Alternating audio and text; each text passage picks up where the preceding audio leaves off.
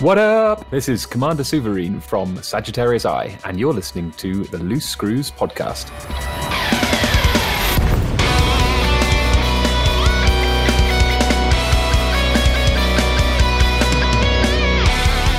It is May 14th, 2020. The second Fleet Carrier beta is live, and this is Loose Screws. I am your host, Ty Worsham, Commander Tyrville. Joining me this evening is your brand spanking new community manager and co host, and 82nd ranked champion CQC commander, Chig. How's it going this evening, man? It's going well. Thanks for the intro. I, I got to make sure I bring up the 82nd CQC rank. That's I'm still impressed by that, man. Yeah, but you're going to make people think that I'm actually good at CQC, and that is far from the truth. But anybody wants to come in and play, please come play. I'm I'm I'm really putting some time in this weekend. I have plans, so Good. Uh, I, I remember when, as a squadron, we used to get a good group in there playing, and then everybody just kind of quit. And I'd like to get a good group of uh, squadron mates in there again. That was a blast. that's because we're all out recording right now, or, or all out exploring. I'm recording. Y'all are exploring. And most are back. Yeah. No excuse. Um, also with us is, is our resident crazy ship engineer, Commander Dubs. How's it going there, man? Dubs? Did we lose him? Yeah. I guess Hey, we can y'all hear me now? Yeah, There we hear you you go. now. All right. So my NVIDIA sound cancellation stuff just decided it was done for the night.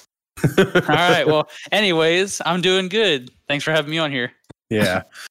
So Dubs is here because he's pretty much the head of our little anti-ganking griefing team, which brings me to our special guest this evening. This evening, we're going to be talking with the team from the Federal Security Administration. We have Commander Oblivious. How's it going this evening? Great. How are you? I'm doing good, man. Doing good. And I also have Commander Great White Buffalo. And for the extent of this, I'm going to call you Buffalo. That's fine. That's what everyone else calls me. How you doing this evening, man? Doing pretty good. Good deal. Um, and from the Project Echo Coalition, of which FSA is a member, we have Commander Boulder Dash. Is that how you say that, man? That's correct. I probably should ask that before I hit the record button, huh? See, I'm real professional. Can't you tell? so how how you doing this evening, man? I'm doing great. Great. Thank you. Good deal. Good deal. So, um, from what you guys were telling me, um, the FSA is kind of our FSA is a member of this Project Echo, and you guys do a lot of anti ganking and anti griefing. Know, so tell me a, a little bit about your group, your squadron, and what you guys do, and stuff like that. So FSA, uh, as you know, is a federal anti-griefing uh, squadron. Uh, on a day-to-day basis, we go out on distress calls, uh, like uh, like the popular uh, mining system Borann, and uh, find other uh, commanders who are out there ganking or or griefing other commanders who are there to mine soft targets, people who don't have weapons, people who are not engineered, or people who are of low combat rank. Okay. So, probably the first question I have for you guys is because what would you define like what is the difference between griefing and ganking? Hmm. Um, uh, one I would say um, does not involve. So, uh, for instance, I have um, a wing of four fully engineered ships attacking one person who's fully engineered, or maybe even four people who are fully engineered. That's more ganking, but not necessarily griefing. Would you like would you kind of say that maybe uh ganking is like playing the, the role playing the bad guy of the game and griefing is like just being an asshole? Kind of, yeah. yeah.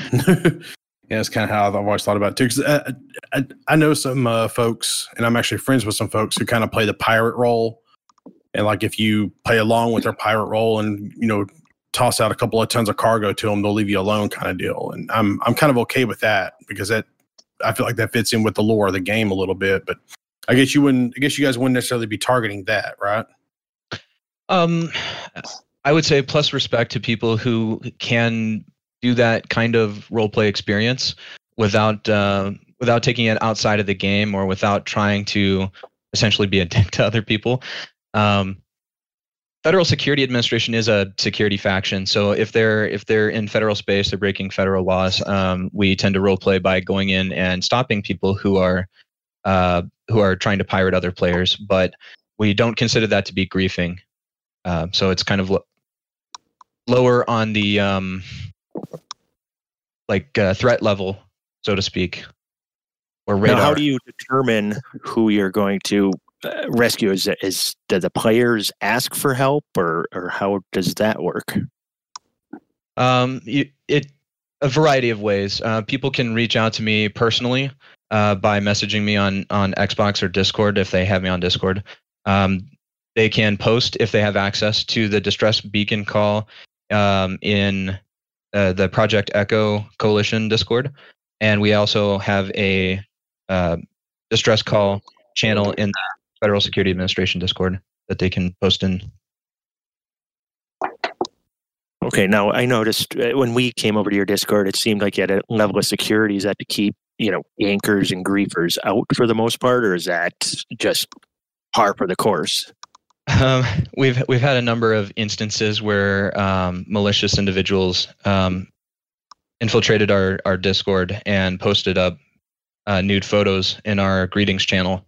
So we needed to restrict the level of access to our Discord to limit inappropriate activity. Roger that. So, um, how like how, how did you guys get started into this? Like, what made you guys want to do this? A personal mission. I uh, I started playing Elite Dangerous about two years ago, and uh, I my personal experience was that there was a lot of griefing and a lot of ganking going on, and I found I found it difficult to progress in Elite Dangerous without finding somebody who was going to blow me up at you know common sites like Eravate. Uh, and over time, I you know I fell in with some other individuals who were a little bit more advanced in on Elite than I was, and they taught me the way. And the more I learned about Elite Dangerous, the more I felt that I needed to uh, start some kind of movement or some kind of squadron that would go out and do these things that I wish that were there for me when I was a new player. So, um, I think everybody in here has been has been ganked, excuse me, ganked or griefed at some point. Um, have so, so let me ask you this. So, so I'm I'm a new player. I haven't started this. I haven't done anything. I haven't left the the starting system yet. Because all I'm doing is just, uh, or they're not starting system, but starting a little area. At some point, you're going to get out of that area to when you can't go back. You know, you got to get your first. Uh, I think you got to move up from harmless to mostly harmless, and or one of the other ranks, and then you can move out and you can you know participate with the rest of the, of the galaxy, so to speak. How how would they get in touch with you and and or what like you mentioned the Discord, but you know they don't really know about you. What what what would be a good avenue that you think to to contact them or for them to reach you?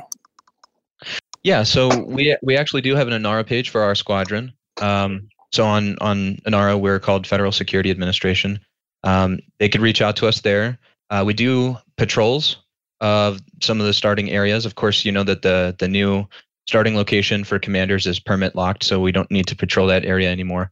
Um, but we do we do patrol high profile areas, so that's going to include Borann, uh, Eravate. Uh, we still do a few patrols there on, on, occasion, even though the commanders don't start there anymore. Um, and uh, various other uh, locations that crop up during the during the actual uh, gameplay. You know, uh, like I said, Borann is uh, one such location that's cropped up over time. So if they're in open um, and they uh, they're in trouble and I'm in that system, I'm going to be able to be a resource for them. Uh, if not, um, I would love for people to have my gamer tag or my Discord, and they can reach out to me, or they can reach out to me on on Inara. Yes. Now, did you guys is have you always just wanted to get good enough to go after gankers, or did you just start killing them, or do you have some people in your group that used to gank and decided uh, they wanted more of a challenge to go after gankers? I mean, is is it a, a mixed background with you guys? To my knowledge, nobody in Federal Security Administration has ever uh, has ever been a ganker slash griefer. Uh, we do have a rather rigid um, uh, like interview process to become a member. Um, nothing too strenuous. Just we want to get to know that the individual that is joining our squadron has a genuine interest in helping us towards that goal of uh, creating a better open play experience. You guys practice against each other a bit, Uh, yes. just always hunting? Uh, yes, we we do. Um, I, I would say a lot of the newer players who um, kind of join our our squadron or our, our you know our general sphere, uh, maybe other squadrons like allies of ours, um, will spar with us on occasion. We we typically like to uh, keep those people away from the combat until they're up to a level where we think that they're they're at least strong enough that they will be able to get away uh, if if the griefing gets intense. Um, but yes, we, we would do regular combat drills to try to improve the skills of our own members and allies. Right on. Yeah, we we do a little bit of smacking each other on. Dubs likes to do weird off meta builds and challenge way stronger ships with them, and he usually because they're so oddball has a lot of success. but always looking for more players, you know, to just get together and do that. You know, where you just like, okay, I tap, you know, I'm twenty percent hull or whatever, and you and you surrender because you know you're going to die. But it's nice to have that option because otherwise, really, all you have is CQC or you know fighting gankers. We don't have CQC on Xbox. It's there, but it's not used. sorry, uh, was that Great White? You didn't sound Yeah, so good yeah. there. yeah. and Great White sounding very buff, uh, very robotic, uh, sounding very buffalo is what I just said. Uh, he's he's sounding very robotic. I, I I think what he said was that they don't have CQC on on Xbox. I don't think I knew that. I I, I thought it it's was there, on. it's just not used. Ah, Yeah. I see. I Very- see. It's very Uh, that, uh, Oblivious, are you on PC? I have a PC account, but my the majority of my assets are on Xbox. I And uh, what about you, Balderdash? Uh, I am cross-platform, but predominantly on Xbox. predominantly Xbox. I think he cut out there. Okay, you guys, you guys are all kind of Xbox based for the most part. Okay, Correct. that's unfortunate. No, I'm just kidding. We got a lot of guys on Xbox in our squadron too. So, um, always, you know, if you're looking for help with stuff, don't be afraid to drop in the Discord and ask. Yeah, The, I- uh, Go ahead, man. sorry. The uh, the coalition is uh, cross-platform, so uh, those who uh, other squadrons who might be interested in joining the Project Echo Discord uh, need not be turned away just because they're from uh, say PS4 or from or from PC. And what system are you guys based out of? Are you asking me Yeah. or or Yeah. Project Echo? Uh, Uh, Project Echo, I guess, but Uh, Uh, Fed- Project Echo, uh, we do also have a PMF, but just due to the role play of our group and, and what we do in the game, we actually keep our location secret. Um, okay, Roger that. But we do have uh, 15 other factions that are members of the coalition. Think of the PMF as the, the task force for that coalition. So what Oblivious was referencing is that there are there are groups from Imperial, Federal Alliance, and Independent from PC, Xbox, and PS4 who are all in there communicating. How many members are you up to at this point? Uh, like member factions for the coalition or members of the PMF? Oh, just uh, actual number of members. That sounds like a rather large coalition you have going on. Well, we only um, we have, as you've seen from anybody who's been in our Discord, we have a variety of levels. So there is a social area that has anybody who wants to join it, as long as they're, you know, they maintain a certain level of decorum. The embassy only admits up to two members from each member squadron, so it, it keeps it down as far as chatter. Um, how I cut it for a second there. Sorry, I don't know how many uh, members each member group has, but it would be quite extensive. Interesting. So let me ask Um, you this. So let's. What do you look for in a recruit? Like someone who's listening to this right now, like, oh man, I really want to do that. Um, you know, wh- who, who, what do you, what kind of pilot are you looking for? Someone with a lot of experience, or someone who's just just eager? Um, I, I suppose that there's, I want I want to say that we kind of measure it as they come. Um, people obviously who have a lot of zeal um, are, you know, appeal to us. Um, I want to say that the successful candidate usually is expert rank or above in their combat rank. Uh, maybe they have been flying for a little while. They have something in the medium range. Um, they're introduced with the idea or you know the concept of engineering their ships, um, and they are able to uh, maintain a level of decorum, uh, you know, as Boulder Dash put it earlier.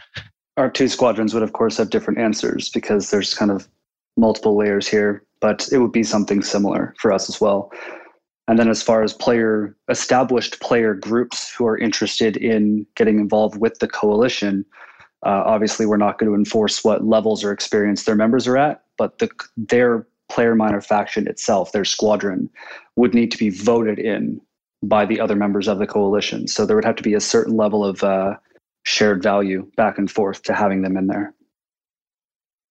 You guys have a pretty impressive uh, organization going compared to you know kind of winging it that a lot of groups do both oblivious and i are I, I, wouldn't say we're we're necessarily role play in our parties. You know we're not saying yes sir no sir and that sort of thing. But as far as our groups go we have developed an established and detailed lore simply because we love the game so much uh, and we want to see the game succeed. So having a kind of a robust security system in place in a Discord and an organizational structure, a ranking structure, uh, different levels of access based on different groups, um, uh, black ops and uh, combat training, uh, that sort of thing, uh, makes it more enjoyable for us and allows us to kind of build some some depth and context into the game where there might be some lacking. So let me ask you this because um, you know, the other day I was, uh, I think when, when me and you were chatting in your Discord, I noticed that you were tagged as participating in Black Ops. So I, I got to ask, what is, are you know, you don't tell me what you're doing, of course, but give me an, give me an example of a Black Ops. I'm just, I'm just curious.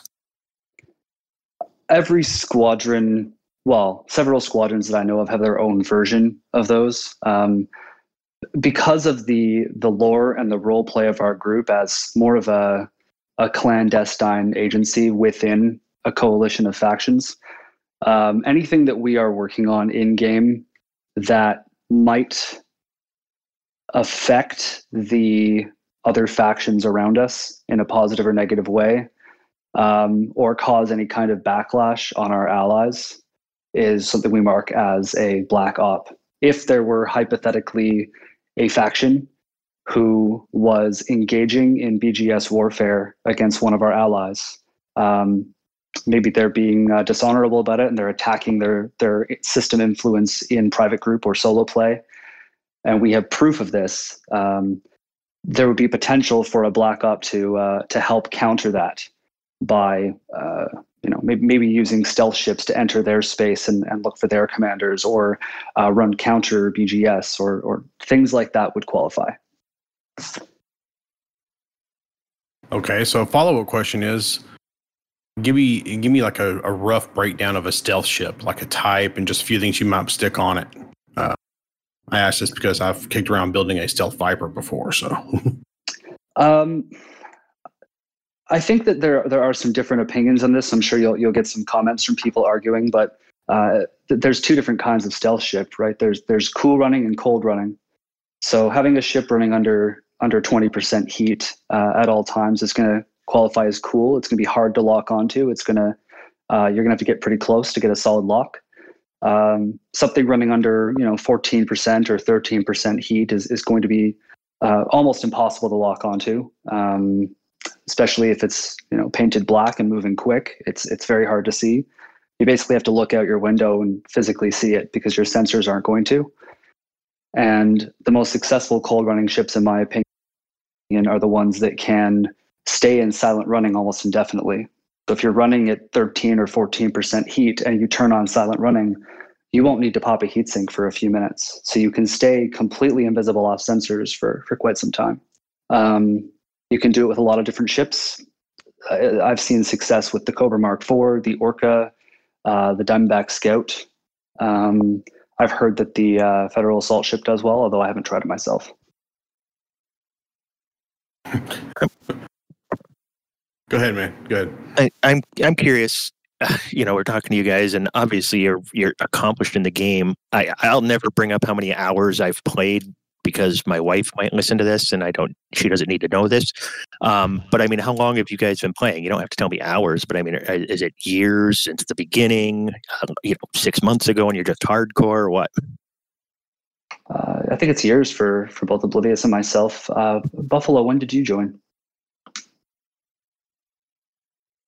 Uh, maybe he's having connection issues again. And how long have No, I- I you guys muted. known each other then? At least that long? It's a good question. Oblivious, we met what two years ago? Oh man, that's hard to remember. Yeah, uh, I want to say no earlier than a year and a half ago. So we've been we've been at it a while. Okay. Wow. That is cool stuff. And as far as stealth ships, Dubs had had slapped one together that I was trying to shoot at the other day, and it was not pleasant.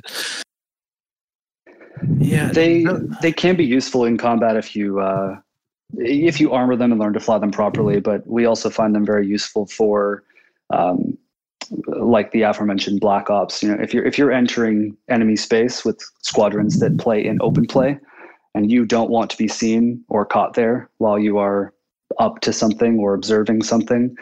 Uh, you can sit. We've tested this on each other. You can sit in a low wake, uh, you know, one kilometer away from from an ally as a test. Deploy your hard points and go- and shadow them for 15 minutes. I've done this to Oblivious several times, and they will not see you. They will not know you're there until the torpedoes start deploying. He, uh, yeah, I was bounty hunting at a compromised nav beacon, and he uh, he was apparently watching me for a couple of minutes, maybe three or three or four minutes uh, previously, and then he decided to fire torpedoes at me. And before I even knew he was there, the torpedoes already struck me. That's awesome. That's something Dubs would do. What you think about all this, Dubs?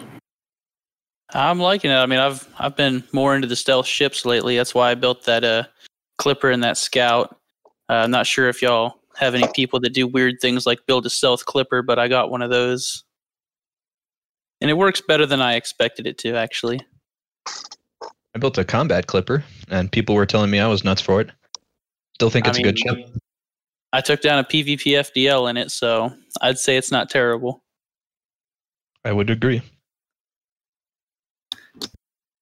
So let me ask you guys this. Um, so so we kind of have a loose uh, faction uh, because you know this is a podcast and, and we got a bunch of different squadrons in in this Discord and and listen to the show and we got a bunch of different play styles that listen to the show and whatnot. Um, you know, I'm I'm interested in basically you know uh, because I don't like griefers. I don't necessarily dislike gankers from the as as long as they're kind of role playing and having fun with it and not just being jerks. But when you're griefing, the way that I was griefed just the other day in Star Citizen, I'll tell you all that story later. Um, it, it's it's it's not it makes the game not fun. But if you're you know if you're doing it from a you know having fun with it, that's a little bit different story. But uh, I guess what I'm asking is like from, from the loose screws perspective, um, are you guys looking into like like working with us to where uh, if one of if one members of my group is having some issues, can we like maybe holler at you somehow through through the Discord, or would you rather us all filter it all through Dubs or Dubs and his team or something, or how do you guys want to do that? Um, I think- I, I'll jump in for a sec, Oblivious. Uh, uh, obviously, um, FSA being a separate squadron are, are are obviously fantastic to reach out to uh, when you need help. But because you have a presence in the coalition Discord, um, if you're actually having issues with griefers, gankers, pirates, um, that sort of thing, whether it's role play and legitimate or kind of out of game, out of game douchebaggery, for lack of a better word, um, you can just use the distress call function in there. And anybody who ever has an issue like that in the game can simply go to the Project Echo Inara. There's a link to the Discord. Security gate leads straight to the distress call. You don't need any access, and you just enter the information. And um, because we have people in multiple time zones and multiple factions, it's probably the best way to get someone's attention, including FSA. Yeah, I was gonna say. No, go ahead, man. I'm sorry. I, I was gonna say um, probably the the easiest way to reach out to us would to would be to at mention maybe like at here or at uh, progenitor in the the Project Echo Discord, and uh, you know we'd only need one person to to send in that message, um, and in an instant, everyone in the coalition will have access to that information. But that being said, anybody is welcome in that social area. I mean, if, if every person in your Discord wanted to join the social area with what we call our tier one access and just get tags and hang out and talk and read distress calls and stuff, that's great. And then if a, a player group like yours decided to take on a more active role, they could be voted into the embassy where the representatives are from the member factions um, and start getting more involved and winging up and working together in that way. Um, so I, I don't know if y'all can really say this, but I'm going to ask anyway. What do you guys think about? Um, well, uh, okay, who is on your most wanted list? I have I have a couple of ideas, but I I, I think I, that I would speak for both Boulder Dash and I and say that um, whoever is most wanted, uh, we're not at liberty to discuss over uh, over air, but yeah, that's kind of what I thought. there are a variety of individuals, and in some cases, entire squadrons who have been marked as kill on sight for the coalition. However, members of specific factions in the coalition may or may not be combat ready. So, for us to list off names and squadrons would just open them up to being hunted as soft targets for being a member of a of a member faction. So we tend to keep that uh, uh, kind of under our hat. We have a bot in our Discord where we add allies, uh, cautionary factions, and kill on sight names. And we regularly uh, check the status on commanders and factions as we come across them in space. Okay. Well, I think that's about all that I have. Um, is there anything else you guys want to say? Chig, you have anything else?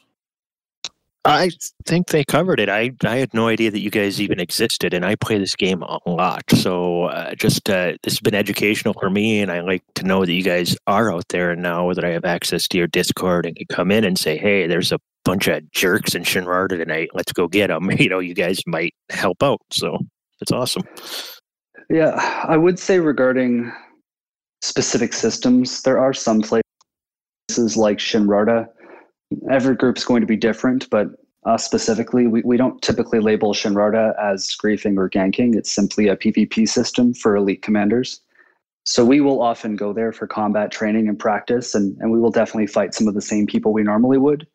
Um, but we we don't actually uh, have distress calls for that system because our our our standpoint is normally if you don't want to be in combat, don't don't go to Shinrarta. Well, Jesse out then, unlocking your first engineer. How's course. that? Hundred percent. Yeah, All engineer 100%. systems are heavily griefed, and we patrol those on a daily basis.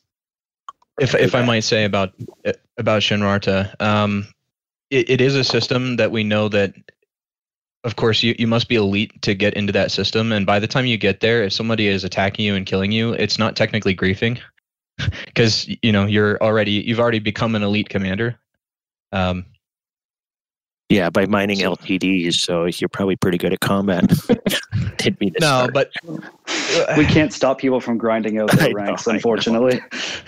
I was I would just kidding. say it, it's it. You're absolutely right. It is it is ganking. I just wouldn't classify it quite as griefing. And you know, occasionally if we if you know if we're get a, attacked there or uh, you know uh, separately from the coalition, if you know FSA's allies call for help, we might we might be enticed to go to Shinrarta to help them out. Uh, but just as an overarching coalition, uh, you know, anti-griefing in, initiative, uh, things that happen in Shinrarta are a little bit on the on the gray end of the scale. Yeah, you're you're if you're elite, you're a big boy. You should know not to be there. Got it. Um, if you don't mind, there is there is one more thing I'd I'd like to say. Um, Absolutely. especially to the those newer commanders who are out there. Um, um, one question that um, that I expect that a lot of people would be thinking is, well, uh, you know, I'm super excited. How do how can I help? You know, maybe I'm not necessarily ready to join uh, Project Echo, or I'm not necessarily ready to join FSA or another group that's that is a member of Project Echo.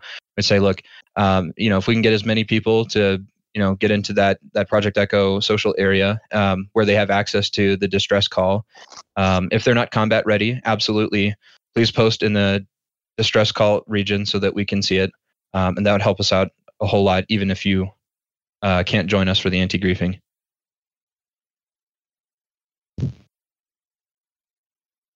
Dubs, you got anything else you want to say, man? Add to this? Uh, not sure about anything I'd be adding to it. I just I just really like the sound of this. I'll definitely be joining the Discord uh, probably after we're done here, so I can get access to the distress calls. See if I can't go help knock out some griefers. And I also wouldn't mind getting a look at those most wanted lists or kill on site lists. I wouldn't mind some of those myself. Uh, I I I just have a bet of a couple people that I bet I know it's on it. So, um, I think unless you guys have anything else, I think we're going to close out this segment and we're going to move on to kind of the news for Elite. You guys have anything else before I uh, close this out? I think that covers everything It's good for me. Well, um, you guys are more than welcome to stay and, and chit chat with us about because we're about to talk about the beta and uh, our normal segments. So if you guys want to hang out, you're more than welcome to.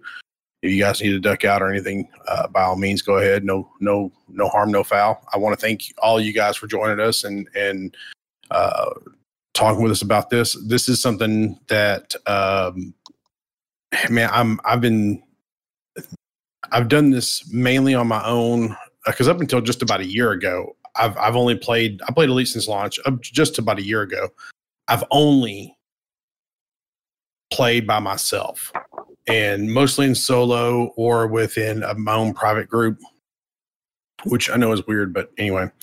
But starting about a year ago, I started being in open 99% of the time, and I've gotten I've gotten killed a few times, but I've also gotten better. I've gotten I've gotten some kills in there, and I'm pretty pretty happy with that. So um, ever since I started getting uh, ganked and then griefed once, I've this is something that uh, this is a service I know that needs to exist, much like the fuel rats or the hull seals. And I kind of put uh, Project Echo kind of up there with uh, on that tier as far as fuel rats, because when it comes to a service in the game, I don't think there's a better service, player made service in the game than the fuel rats, and then followed very closely by the hull seals. And I'm going to put you guys up there in that same tier. So That actually means a lot because the uh, the fuel rats were originally my my inspiration for the coalition. I mean, we I think all, almost all of us have at some point been helped by them. Mhm. My first three days into Elite Dangerous years ago, I was saved by them, and when we decided to create a coalition to uh, link together factions with a similar goal, creating a public distress call channel was 100% inspired by the fuel rats. yeah, Yeah, I, I got that direct impression when I hopped in that Discord. I was like, oh, this is like the fuel rats thing. This is awesome. So, so uh, I'm I'm I'm very thankful for you guys, and I'm also very thankful that you guys are are, are the FSA is federal because uh, d- down with the empire. So Wow. I will not repeat that to some of our allies in the coalition. Low seven, guys. Keep up the good work. yeah, thanks guys very much. thank you for having us And with with Thank you. that, we're gonna swap over to um, the wonderful beta. Uh, so the beta started Tuesday. I guess technically Monday, but it, it partially started on Tuesday, if I'm not mistaken. And um, this is the new fleet carrier beta, and this is the second beta, and this is the one that actually the uh, Xbox and PlayStation can participate in along with PC. And um, man, this is this is good. This is where I want my fleet carrier. This is this is good shit. I'm happy with it. What do you think? What do you guys think about it? I'm I I'm really happy as where it is compared to where it used to be. I still am not 100% sure if I'm going to get one, but seeing what everybody's doing with it and I mean, we had Dubs making his way to the edge of the galaxy. We had, you know, people naming them after trailer parks and and, and anime things and everything else. So I, I, like where it's at. I like the cost reductions. Uh, you know, there's still things that definitely need to be fixed. But at the end of the day, I, I think they're in a good place. Have you had a chance to play with them at all yourself, Ty? Yeah, I've I've I got in there and I got my fleet carrier bought and I moved it to Ross three ten and um, I got it kind of decked out and then I had to, I I was out for a, I, I had to work late Tuesday night so I didn't even get to play at all. And then I logged back in on Wednesday last night to get uh, everything ready for Sato Cyto cytoplasma, cytoburst, whatever the hell they're called, the cyto, cyto scramblers, cyto scramblers. Jesus, thanks, Dubs. um, to get cyto scramblers, and uh, I logged into the beta for a little bit, and someone had topped off my carrier full of tritium. So whoever did that, thank you very much. Um, you guys are awesome. I be willing to bet it's uh, somebody awesome in the beta and uh, I'm not sure what I'm going to do with it yet. I'm gonna, I'm thinking I'm, I'm going to take it out to my uh, to my favorite system, my very first system that I discovered, and see if I can put it right in the edge of the ring like I want to, and see what happens there. Um, uh, I will say, be careful getting it too close to the rings because if your ship decides it's going to instance mass lock with the ring, you will you'll never catch your carrier. It'll just fly away from you. Interesting. yeah. Um, so I, I kind of wanted to, to just uh, briefly read through the patch notes real quick. And um, because there's a, there's a few things that, that they've changed. Um, number one, they've added universal cartographics to fleet carriers, um, which is this, in my opinion, makes them to where they're just about perfect. Uh, they're everything I want. Uh, you know, one of those few people that was like, it should be on there, but I could see why it's not. And I wasn't all that bent out of shape, but I definitely agree the amount of salt from people that wanted it, it had to be on there. Okay. So let's talk about that for just a minute. Um, well, okay, Dubs, where do you sit on, on this? Like, do you think they should have had it or not? Personally, I feel like that shouldn't have been added because it really takes away a lot of the special feeling about how far off you have to go to get the data and then return safely with it. Mm. Okay. So when they first started talking about fleet carriers, my very first thought was I'm gonna take my fleet carrier here, and then I'm gonna take my vet, which has you know 30 light year jump range, and I'm gonna go 500 light years around it, exploring and then I'm gonna go back, sell my data, and then I'm gonna jump to Fleet Carrier again. That's gonna be what I'm gonna do with it. So for them to not have a cartographics, it makes it useless for that. And you know, they they did really good appealing to uh, the combat side of the game with the fact that you can sell combat bonds and you can sell uh, bounty bounties bounties there. They did really good applying uh, trade with it because I mean I would say probably sixty percent of the whole thing is trade but the ability to you know I mean actually trade credits in the game which has not existed. But without a UC, there's there's pretty much nothing there for um, uh, uh, explorers. And it's it's a little sad uh, that there's not something oh. there. And i disagree with you just a little bit. I think that the biggest point of these as explorers is getting places where nobody could before. With that extra jump range you could jump out you know farther than you could before and you could you know travel safer than you could before and repair your ship. I mean one of the biggest challenges with exploring is is you know your ship starts breaking down and your hull starts getting lower and you start getting nervous if you didn't bring limpets and stuff you know and you, you can still repair and uh, you know like you mentioned having the the combat bond and the claiming bounties and stuff on there those are so, so much more dangerous that yes you want to turn those in as often as possible data it's kind of fun to build up that large cache and then turn it in later and find out how many first discoveries you have. And that's why I'm kind of, you know, kind of kind of torn about it. I mean, I, I I don't care that it's on there. I'm not like, oh, it shouldn't have been on there, but I could have seen why it wouldn't be. If you know what I mean? Yeah, I can see what you're saying. I can see what both y'all are saying. I just want my UC. So I will admit that it's nice. I enjoy it. I just don't feel like it's necessary. yeah. Um, I mean, you make a really good point because, uh, like one of the first things I'm going to do with mine is take mine out to the Anaconda graveyard, and uh, yeah, I think that's gonna be really cool to to uh, get it there because so I think we've talked about Anaconda graveyard before, but basically what that is is it's a uh, system that you have to get a neutron jump to but you can't get out of because the star is not a neutron star. So once you get there, the only way to get out is to either wind to FDev like that one guy and then you moved him out, or uh, detonate your ship. And those are the only two options. So I think everybody pretty much chooses the uh, detonating the ship, um, except for that one guy who whined, uh, which I don't like him at all. So or if you know it exists and how to get there, you just don't go there, and now you can. That's what's nice. Yeah. Is you can go out there without having to kill yourself. Even though Yeah, getting the carrier a lot of places with how hard it is to mine the tritium on the go, if you're a solo pilot, it's like killing yourself.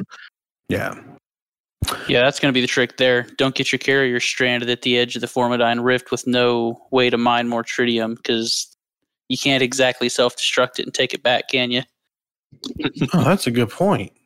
I didn't think about getting your your. Well, I guess you could de- decommission it and then rebuy it, but you're still losing some stuff Yeah. there. Yeah, I guess since they, they did away with the harsh uh, penalties to decommissioning, I guess that's a valid point. yeah. Um, Probably for the best. Yeah, i- i- let's talk about the, the the the decommissioning stuff real quick because that was something that they changed. Um, uh, volat- uh, So, number one, when you decommission your carrier, you're going to receive a full five billion refund plus all the modules you purchased, uh, minus any debt, of course. Um, now, if you voluntarily decommission, you'll incur a fee equivalent to 50% of the debt threshold. So uh, basically, like, there's not a whole lot of risk by buying this uh, fleet carrier anymore. They've kind of made it to where it's it's a little bit safer to do. Um, feel a little weird about that. What are y'all? What are y'all? What are y'all feelings on on that? I I, I personally like the fact that they made it easier, but I don't like the fact that there's not much of a real penalty to decommissioning it. I've mentioned it before. You know, I, I was fine when the upkeep and decommissioning and everything were super ridiculous and only the super, super stupid rich could have them and everything else. But, you know, that was me once again with this game. I, if it's not everything has to be for everybody. I mean, there's people that, you know, have never seen a Thargoid, you know, but I don't, they, you know, they don't want them removed from the game just because they're not for them. Um, but having it reduced, making more people happy is always good because it's not fun to see other people with cool toys that you know you can never have. So I, I like the direction they went with it. Dubs. Yeah, I mean, I feel pretty much the same way. And I mean, just raising the costs, you're doing nothing more than forcing someone to grind for a couple more hours. It's not like they're not going to do it. You're just wasting their time at that point. I mean, the weekly upkeep now is what go mining for a half an hour Yeah. once a week. I mean, it's it's nothing really. And it's unfortunate that the only way to do it that quickly, but you go do a couple wing missions and you've got it. You know, it's it, it, it the upkeep is nothing and the decommissioning is almost nothing. Yeah, I mean, when I was out mining tritium, I found enough low temperature diamonds to pay my upkeep. It's really not a big deal. Yeah. You know, and speaking of upkeep costs, they've actually reduced uh, the total uh, upkeep cost by like 80 to 90%.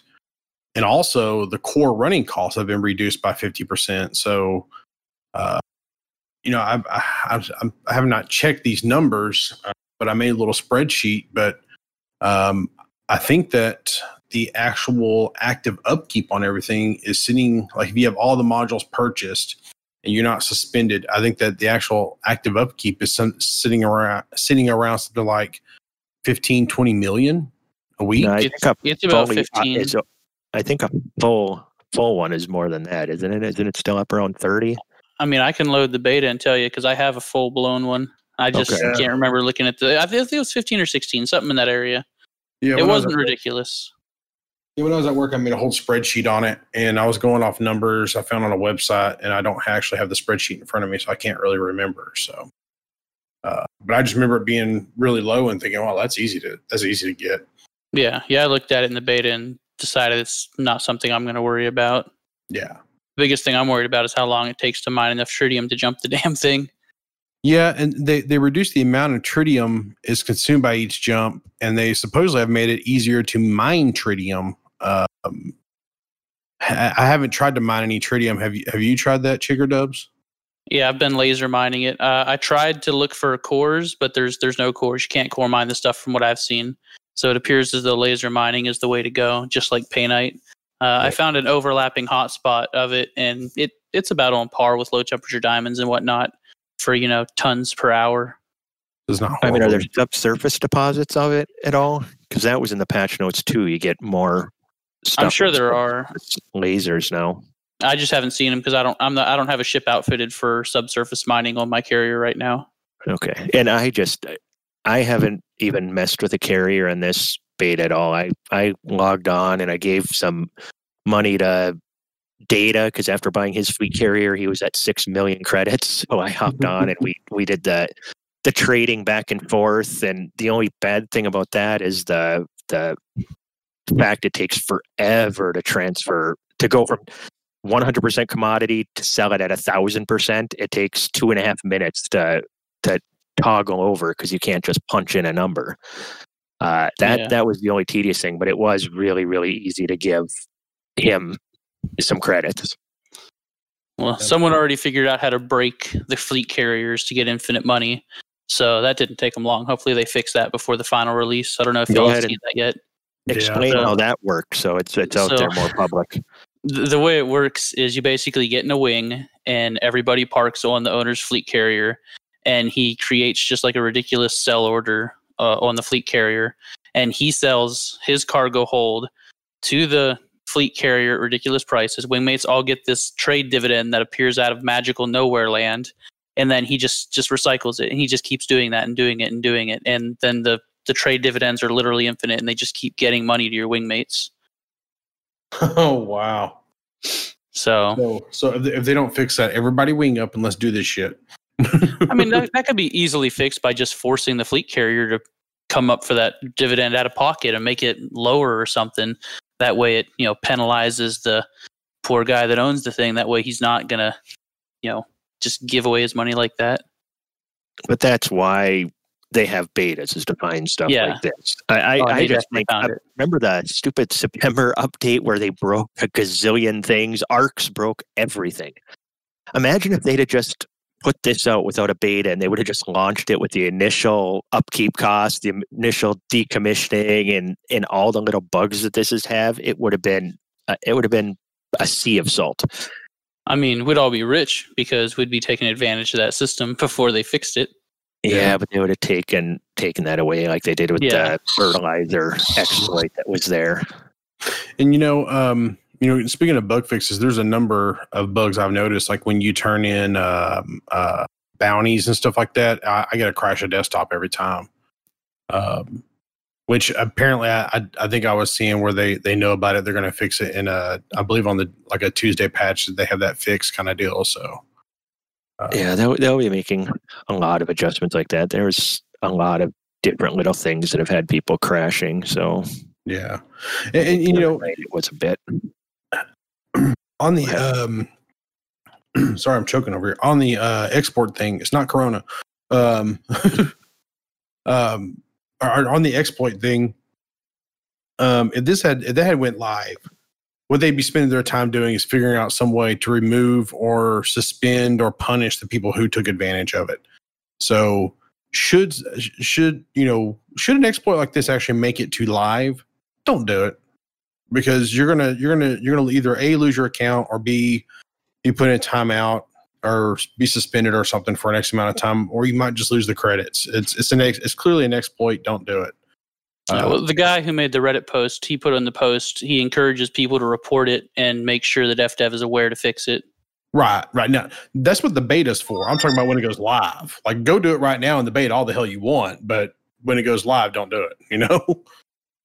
Yeah, but you never know for sure what's intended or not. I mean, when Void Opals first came out at 1.6, you know, million per, Mhm. you know, what a year and a half ago, people are like, "Is this right? This seems crazy. This seems crazy," and they just kept it in the game, and people just kept doing it. Dude, I, I, I LTDs.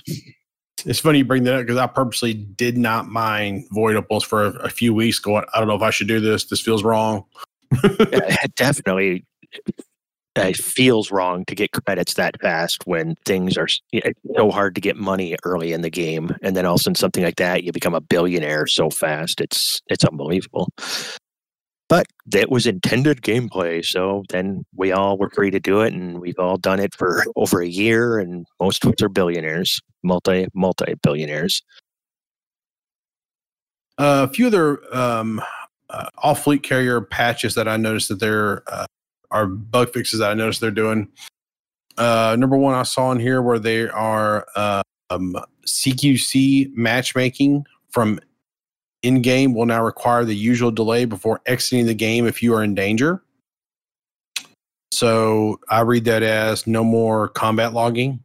You know, while you're uh, yeah well that should have been in there from the beginning because yeah.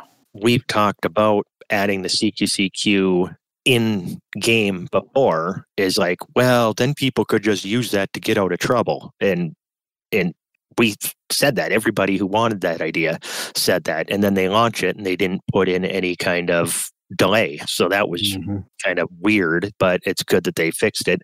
Probably just an oversight. Yeah. Um, uh, for Thargoid stuff, they fixed uh, caustic damage not being removed by overheating your ship. Uh, I've, I've experienced that. I've been sitting at 300, 400% heat. And like, it's not removing. I don't know what to do. Yeah, yeah, I run into so many bugs fighting Thargoids, especially if you're doing it in a wing. But even solo, you run into that where you can't drop the the caustic damage, and it's frustrating. But you know, it, it is what it is, and I would do the same as you. Keep getting hotter, hotter. It'll go away eventually, Mhm. and it doesn't. So, what else? I can't Um, personally say I've experienced the uh, caustic not being removed by overheating. Yeah. Um, Then again, I, I outrun the missile most of the time, so I try not to get hit by it. shut Yeah, up. I, I, I I, I was that face tanking the hell out of them. So, I'm, o- I'm over here like running straight in the missile. I'll be fine. I'll be fine. yeah, yeah, pretty much, pretty much. Um, they fixed a bug which caused landing gear uh, to visibly, or the cargo hatch to visibly clip into the cockpit. The only ship I can think of where I saw this was the Mamba, I think. Uh, I remember seeing that in VR. I remember turning around and looking like, I think that's my landing gear. So uh, I'm glad they're fixing that.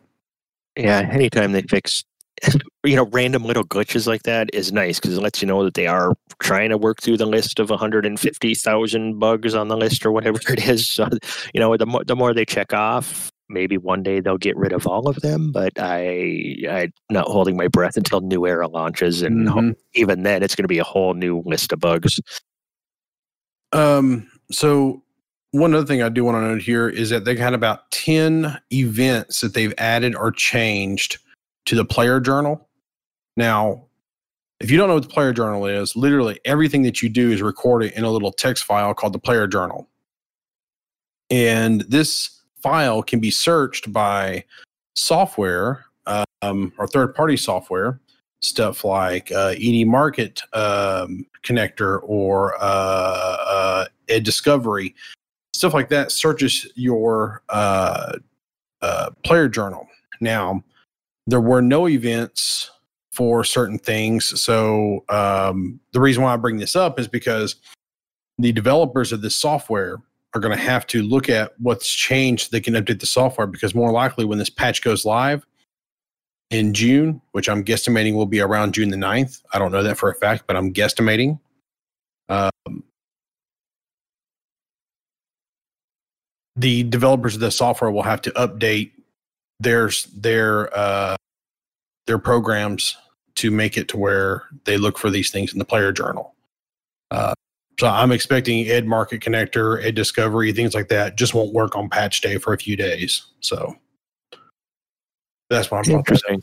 Okay, yeah, I, I hadn't even thought about that one. That's that's uh, yeah, they'll have it fixed fast. I, I yeah. think that people who are running those know the game better than Frontier does at times.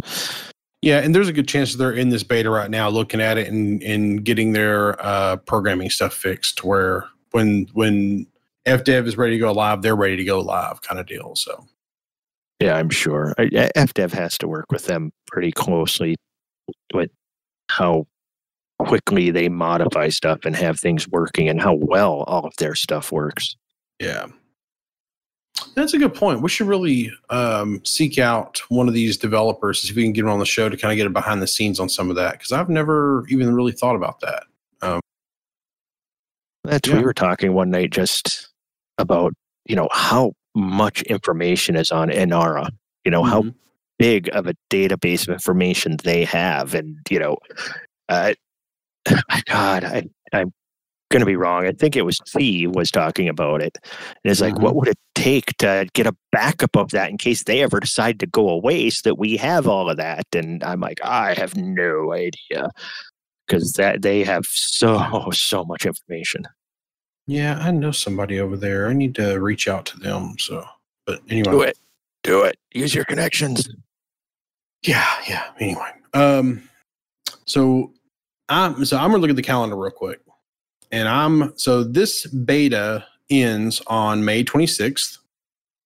And then um, the Friday after that is the 29th. The Friday after that is the 5th, June the 5th. I think that the beta, I think that this game or this patch will launch June the 9th on that Tuesday. I've, I've been seeing, you know, some winks and stuff from people and people who guessed stuff in the past. Pretty good nudging at the 16th yeah i've been seeing the same thing as well. I think they're wrong.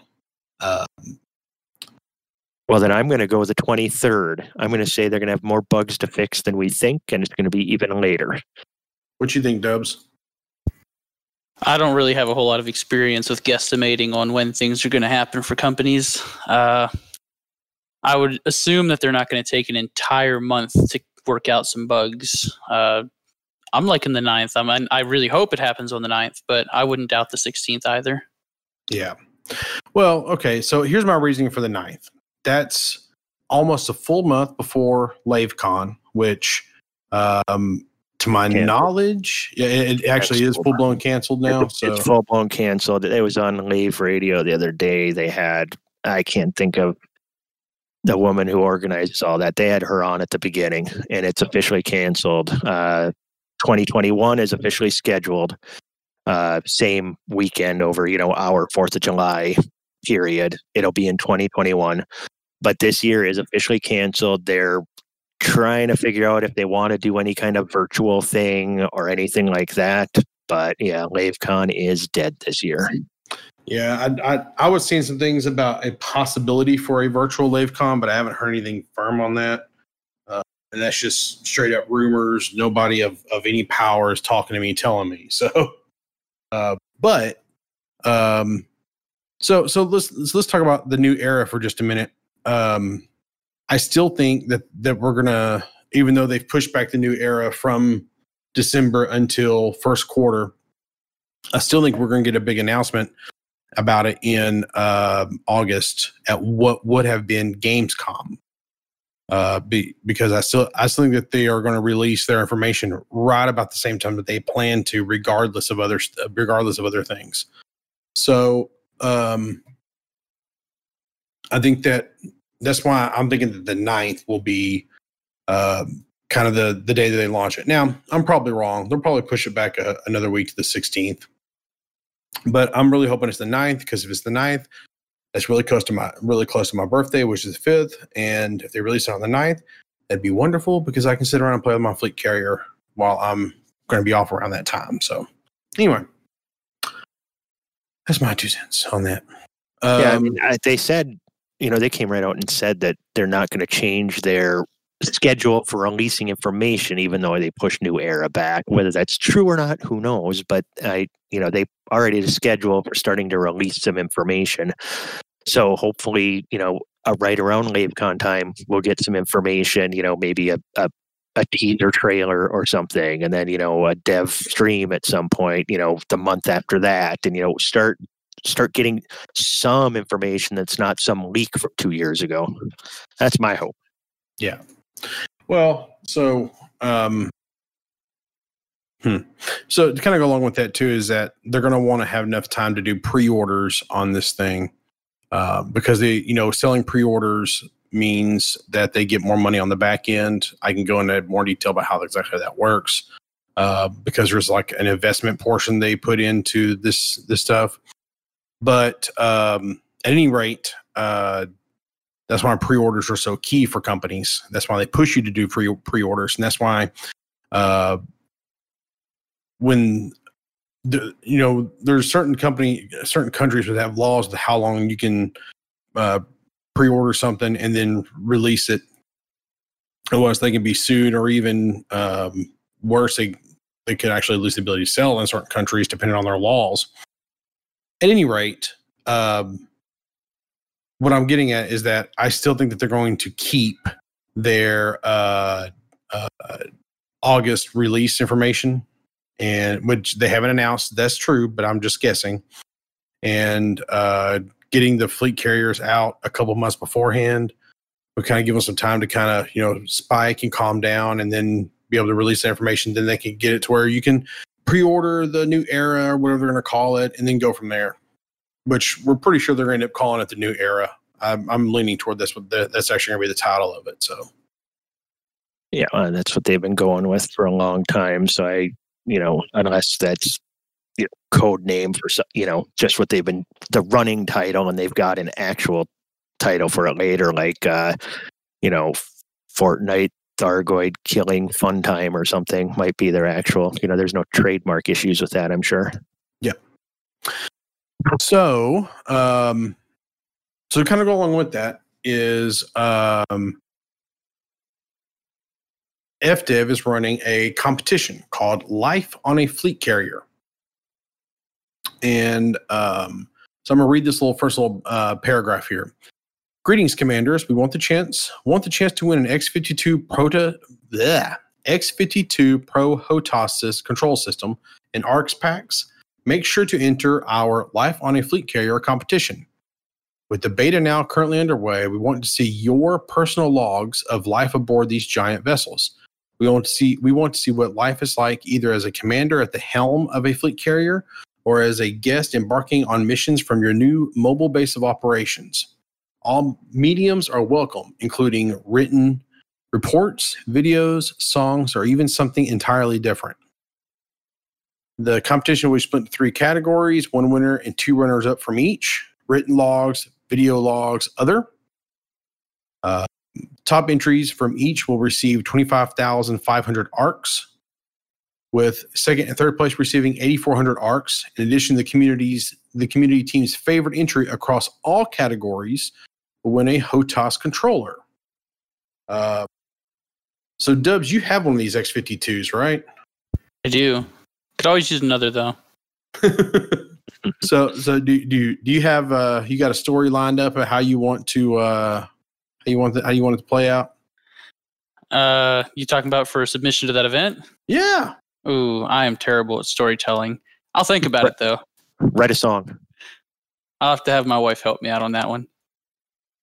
I, I, I don't really I don't really have a story lined up, but kind of what I was thinking was, um, you know what would be kind of cool? I, will tell y'all after this because it's actually it just literally just came to me, and it might be something we might want to do. Um, but yeah, I'll, I'll tell y'all after this. But anyway, um, yeah, I think that'd be kind of cool. Anyway, um, what what about you, Chig? You got a story written ready to go? What are you smoking? Thinking I've got time to write a story? Holy crap! No, I I've got I've got nothing. I I I don't see me writing a log. Definitely don't see me doing a video log. And there's definitely not going to be a song or other category that I would participate in. I, I wish I had that kind of creativity or time to get that creative. Maybe I'll put my daughter on it. I don't know. I would listen to your song. I'd, I'd listen to it too. In fact, I might jam that shit on the way to work. So I'll even vote for you. Spread I'll, the I'll word. P- I'll, I'll PM it to you guys. I, I, I- it's it's for your ears only. um, let's see here. So, um, all, all entries must be submitted by May 26 at 0000 UTC. And Frontier has a final say on anything they consider to be questionable, objectionable, or who will be the winner is. So, uh, if you don't have a good HOTAS, this would be a good thing to try for. And if you just want some ARX, that'd be a cool thing to try for too. So, um, I'm actually have an idea on an actual submission. I think it'd be cool to do. I think we should do something. I think everybody should do this. Um, and the more I, I kind of think about it from like a lore perspective, you know, um, as big as these carriers are, there's families on board this thing. So, like in my mind, there's like a like a city section where uh, there's like a few city blocks where like you know people live and whatnot, and there's like people that you know they they go to work and stuff, you know, and I don't know, just about me like in my mind, I see like a like a pregnant woman who's married and her husband's like a like a like a dock worker or something, and Write it up. Belt Yeah. the load yeah, yeah. You, you definitely thought about this more than I did. No, I, I just And honestly, that that's an amazing segue into Ty's old what it old man story time Yeah. with old man Ty. I forgot the name of it. That that was a great segue. I like the way you set that up. yeah. Sorry, my mic got all confused. Yeah, I I uh I, it's almost like I know what I'm doing here. You know. Yeah, it's it's amazing. It's almost like you've been doing it for a while. You should start Yeah. a podcast. I should, yeah. Um, eight five nine. So on, I, I'm real professional here. Can y'all tell? Um, so last week we sent you to Ross eight five nine, and Ross eight five nine has the generation ship Odysseus in it, and um, we didn't have. I think we still have a whole lot of folks in, out and about in. Uh, uh, exploring and stuff. And um, so the people who did a submission for story time were Data, NL Hate, and Smoky Samsung. He got in today at 7 Eleven at the last minute. So kudos to him.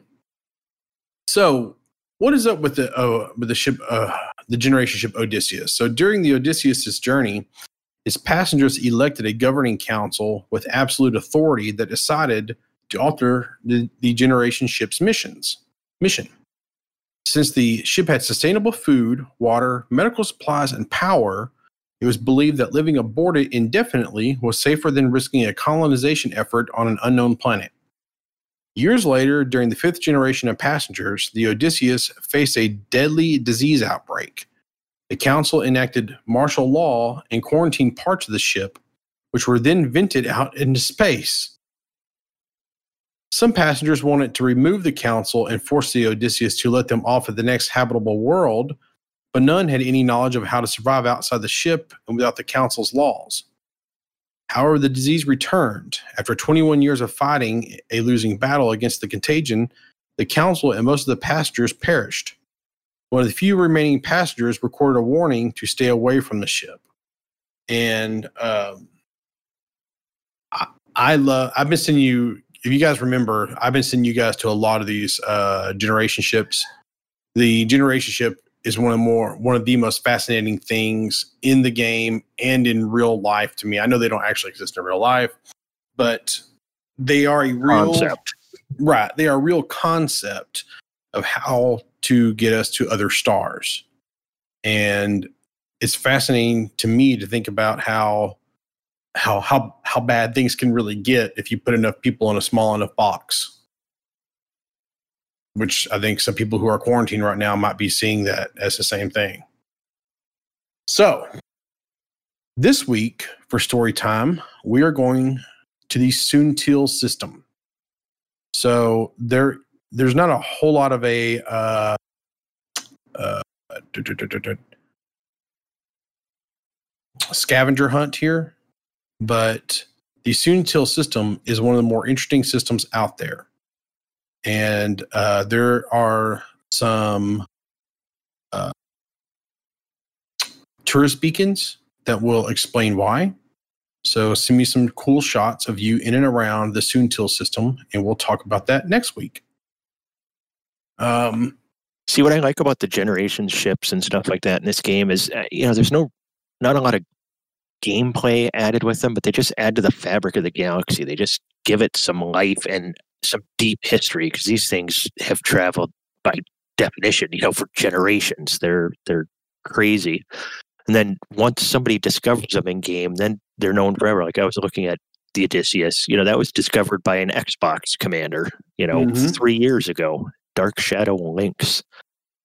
Just stuff like that. I mean, I wish that, you know, we had Galnet back and stuff. So they're adding more layers of stuff or, you know, uh, do you know when the last time a new gener- uh, generation ship was discovered? I know that there was uh, one thing, what, a few months ago where then they put them, put them down on a planet. yeah, the Golconda. Um, Yes. it was discovered in the uh, uh, system, and uh, that was the one where we had the community. I'm sorry, was it? I think the community goal. And Then we competed with the uh, Empire, and we gave them the station. There is what it was. Got it. Uh, they showed up uh, asking for help, and then um, we gave them help.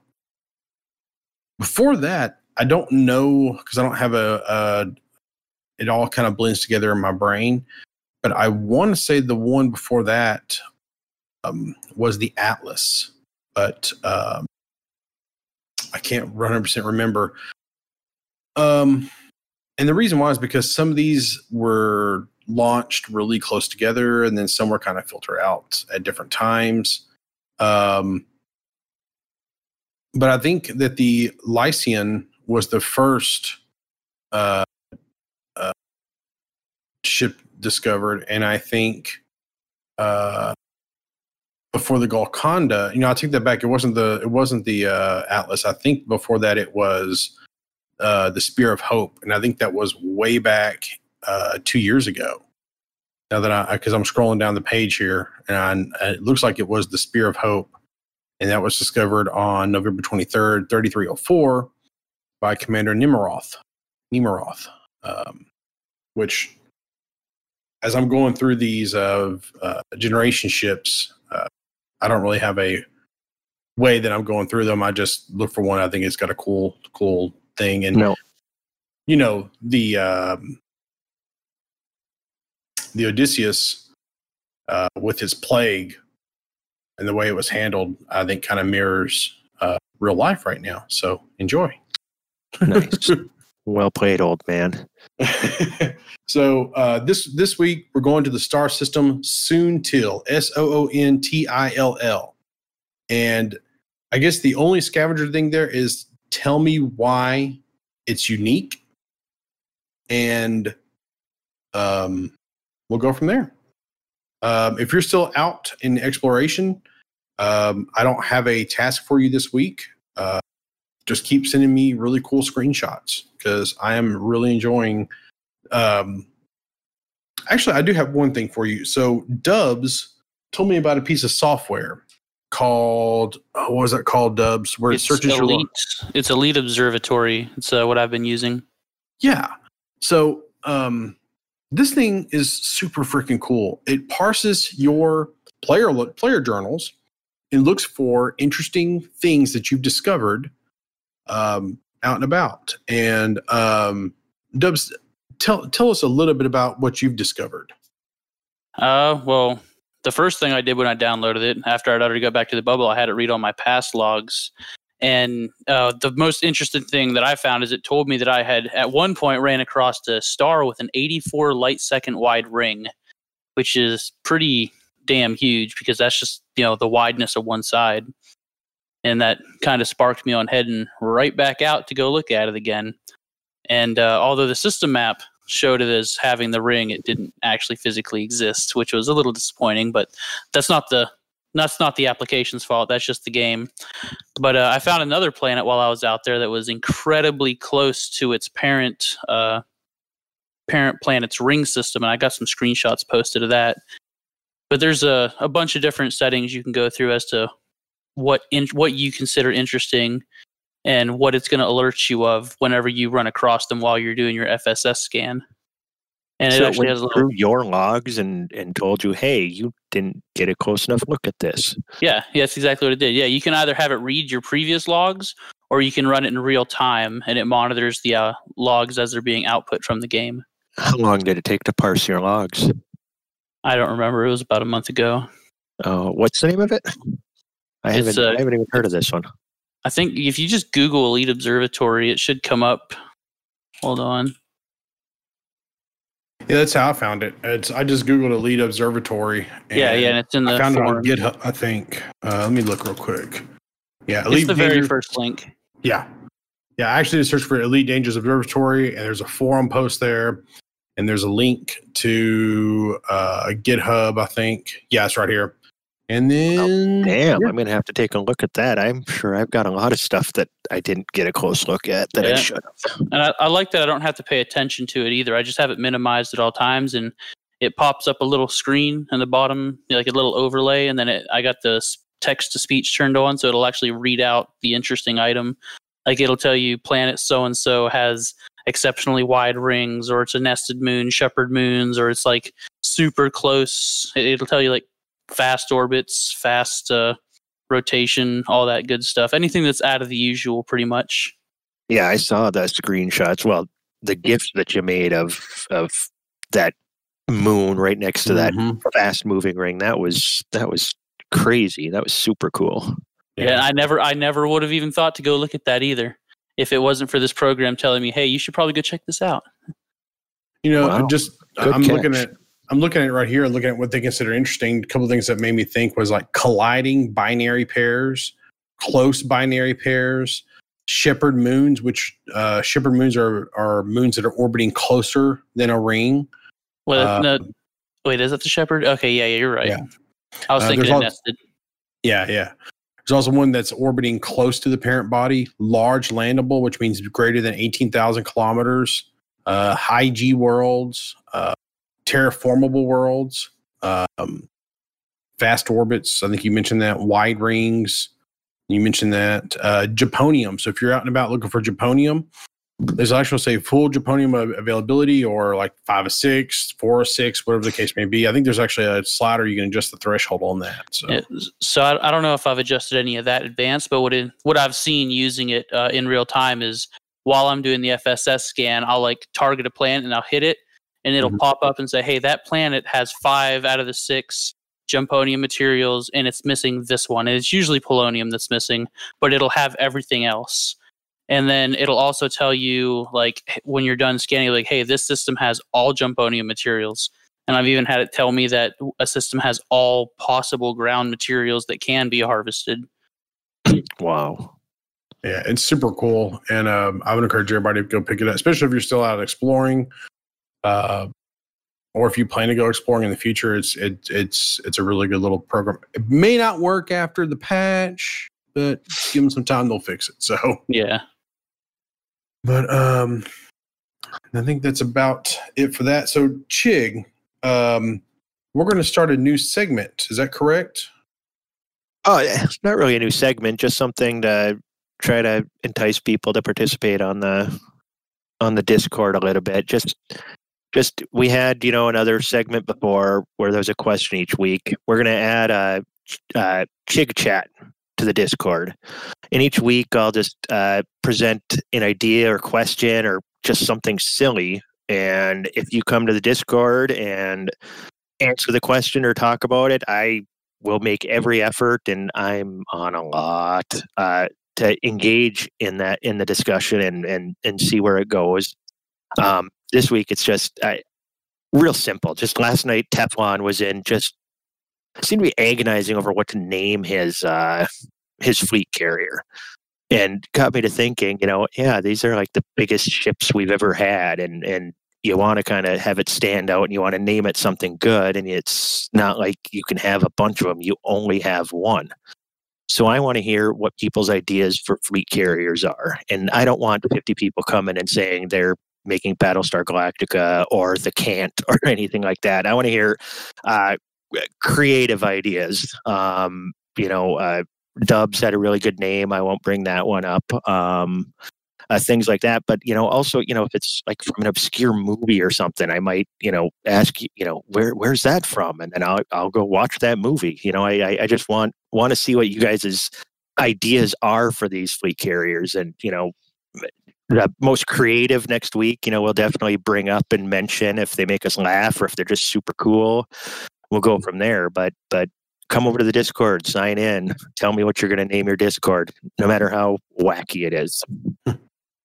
You know, um, I um, I have this theme going on with my ships where I name them after references to Battlestar Galactica. Now I'm not naming it like you know Galactica or anything like that. Like like my vet's name, nothing but the rain, which is a reference to uh, a quote. Yeah, yeah, the quote. And uh, I've I've uh, Mark II is named the Maelstrom after the episode in which uh, uh, Starbuck died, and the spoiler alert if you haven't seen it by now she's she dies and gets resurrected and apparently like is a spiritual angel by the end of it so sorry um if you haven't seen it by now i'm sorry you need to go watch it again and again because it's wonderful um yeah so I, I have a theme doing that however what i think i'm going to name this fleet carrier i'm speaking i'm doing something different with it so anyway what are you um, going with or are you, you going to throw that in chig chat Okay, okay. So spoil it for us, or no, no, I'll go ahead. I'll go into it. So I'm I'm torn between two different things, um, and I'm not going to mention the second one, but the first one, um, I don't have any references to my real life in the game. So I thought about naming it after uh, my girlfriend, and I didn't want to, you know, call it the Nicole because I think that's a little little flat. So I went looked up like the like you know the history of her name and it all kind of derives from uh, you know nike the the word nike which is a latin word for uh, uh, victory um, and so you know the nicole is is is uh, a derivative of nicholas and uh, nicholas translated from latin is like person of victory so i thought would, i would call it people of victory is what i was thinking yeah, so it's a it's a little lame, but it's also kind of cool. So nice, nice uh, little uh, tribute to your girlfriend. Does she listen to the podcast? No, no, no she well. can't. She she's like me. She can't stand the sound of my voice. So you know. Sounds no, she right. she she just doesn't uh she doesn't like video games at all. But she's completely cool with me playing them. So you know, perfect, perfect. Yeah. So um, before we get to new to new to Discord, I want to uh, point out something real quick. Oh, Dubs, did you want to talk about what you're going to name yours, your fleet carrier? Uh, I mean, I guess. I mean, I didn't put nearly as much thought into the name of my fleet carrier as you did. You know, after sitting there listening to you talk about, it, it's like, yes, uh, that's a that's a nice little thought process there. And I just went with something quick. Big old anime titties is what I'm naming mine uh, great name. It's it's nice when you first dock onto it and you bring up the station services and it says "Welcome to Big Ol' Anime Titties." uh, you're gonna you're gonna have a lot of visitors, I think. And this, Hope and so. This, and this is how you hit 200 billion right here. um, Absolutely.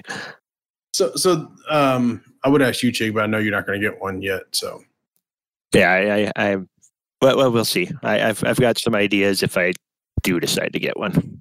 Yeah. I mean, you can steal my second idea since I'm probably not going to use it if you want it. What, what what's your second idea? Unauthorized carrier. That's what I was going to call it. Unauthorized like that carrier. All right. So Good. I want to point this out real quick. So um, SpaceX uh, released a very cool Dragon capsule docking simulator. And you can find it at iss-sim.spacex.com. This is a very cool little thing, um, which kind of it kind of starts you out like off center, but you're like on final approach to the ISS, and you have to fly the Dragon capsule into and dock And let me tell you, if you're off a little bit, you crash and it says you failed. However, I'm not sure how accurate it is, and I'm not going to stroke my own ego, but I did it on the first try. I'm just saying. So maybe SpaceX needs to hire me. I'm just saying, you know. So Hire this man immediately. exactly.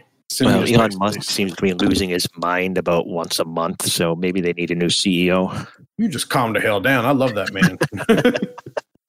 All right, so You want me to do them because I- of your amazing pronunciation skills? okay, so here's the deal. I have um I have it on authority from NL Hate that I have to say one specific name, and you can say Oh, all I know the which other one names. that is. And I'm gonna, I'm gonna put a little mark on this one. Oh, That's I know one what you're talking about. Yeah, Absolutely. yeah, I, That's best new have name to- of the week. yeah. I have to say it. He he he made me say it. So Wow. All right. New to Discord this week. We've got Thud Pucker, Nakano. Now, this one, I don't know what it's a spin on, but I'm going to go with Bed Crapter because it sounds like Bed Crapper the closest, so we're going with that. Uh, Cursed Zeno, good name.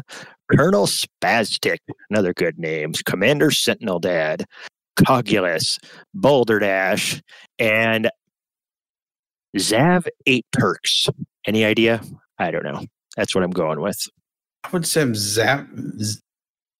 Aviator with X's at the beginning in the bot. And A- oh, Aviator. well, there's no I. Aviator. AV eight eight. Shit. Avator. Avator. So I I don't know. Zav Please tell us. Turks. Yeah, give us a pronunciation of that. Whenever you throw the numbers in there, it gets weird because you know we we have you know the great member of our uh, squadron, you know, Threevil Ninetieth. He's around all the time. All right, These so little I'll, it messes with us. No, here's the best one of the week. Go ahead, Ty. spicy penis, but it was spelled spy CP ness. You win. Penis. You win the internet this week. Spy C P ness. yes, we're all fourteen. Okay. I like it. Need to come hang out And and chat, that man buddy. is welcome on my carrier. yeah, that man is definitely welcome on my carrier. That's awesome. I think. Uh, oh, and I don't know if you guys saw this, but I took a screenshot right there of when I docked at ISS uh, correctly the very first time. So just letting y'all know, I I did it. Right. Y'all, y'all, y'all I'll, see the, I'll FedEx you a cookie. So you Yeah. can do that, but you can't FA off through the mail slot backwards. I can actually okay, okay. I actually did FA off the other day forwards through the mail slot in the vet, and I'm proud of that. Um, so it's not a matter of can't do it; it's a matter of laziness. So yeah. And Hey, uh, have you X have you Aviator X is in our general chat right now. I I still think it's aviator, but you know, we'll find out. Aviator. Yes. Yeah, I don't know. Anyway, um, I don't have anything else. You guys have anything else y'all want to chit chat about? Not exactly. No, no, I'm I'm uh ready to go fly my spaceship a little bit more. I, I kind of gave you my full attention tonight, Ty. I appreciate that, man. I appreciate that. welcome. You're welcome. So let's do the rundown. loosecruised.com is the best way to reach us. There's a contact page there that has our YouTube channel, our Mixer channel, our Twitch channel, and our Discord channel. There's also an email there, loosecruised at gmail.com. You can always shoot me an email. You can reach me on the Twitter. I am, what is my name? I am Tyrvol, T Y R V O L. And always, that's also my commander name. You can reach me in game. You can reach me on the Discord you guys got questions, comments, concerns, like I said, Discord's the best way to reach us. But I th- think that's it. Uh, Did I go through everything? Chig, do you have just do you have do you have do you have the Twitter? Uh, I what the hell's a twatter? Yeah, exactly. Uh, the Twitter for the show is Loose Screws ED. I'm always on Twitter. However, I'm trying to get better at it. I suck at social media. The best way to reach us is always on the Discord. Dubs, thank you very much for joining us this evening. And uh, I had a good time talking with you. Um, I know we had you on as a uh, commander of the month back in January, and I think our conversation got cut short. Uh, but I was glad to have you back on here. Thanks for joining us this time around. I Hope we get you back on here every now and then. Oh, thank you for having me. I'll, I'll join anytime. If you're doing the recording and I'm in general, just snag me up. I don't care. Oh yeah, I'm, al- I'm always up to talk. Hell yeah, man. Um, but I think that's all of the business to take care of. Um, I'm gonna go see if I got Sato scramblers after this, and hopefully I do because I had the timing wrong earlier, and I was upset with myself, and I hurt myself. Not really. Um, a few people have asked me how my injury is doing. It hurts. I hurt every day, but I am not a wuss. Um, most parts. Um, and that's, that's all Up I for debate. It is up for debate. You're right. All right, Um, I'll, are we yep. signing off then? Yep, yep. We're signing off. I'm done. Chig, take us out, buddy. All right. Yeah, you wanted me to get a, a, a sign out, and after I mentioned cheese last week, I caught a lot of crap about cheese. So I'm gonna every week gonna sign out by giving you a cheese to try this week if you haven't tried it. This week's cheese is Longhorn Colby cheese. It's a mild cheddar-like cheese, good sandwich cheese, melts well. Try that out this week, and I'm gonna do that every week. And I'm gonna sign out with "Stay cheesy, everybody." What the fuck is happening? this I like is a it. video game. We're talking about cheese. I, I cheese is life. At least I didn't go with Optimus Desk or something like that. Oh my god, Optimus Desk. I forgot about Optimus Desk. Okay, I forgot to end this before we go down too far down the rabbit hole. Uh, yeah, I like the cheese thing. Keep it up. Thanks, guys. We'll see y'all next time. Later.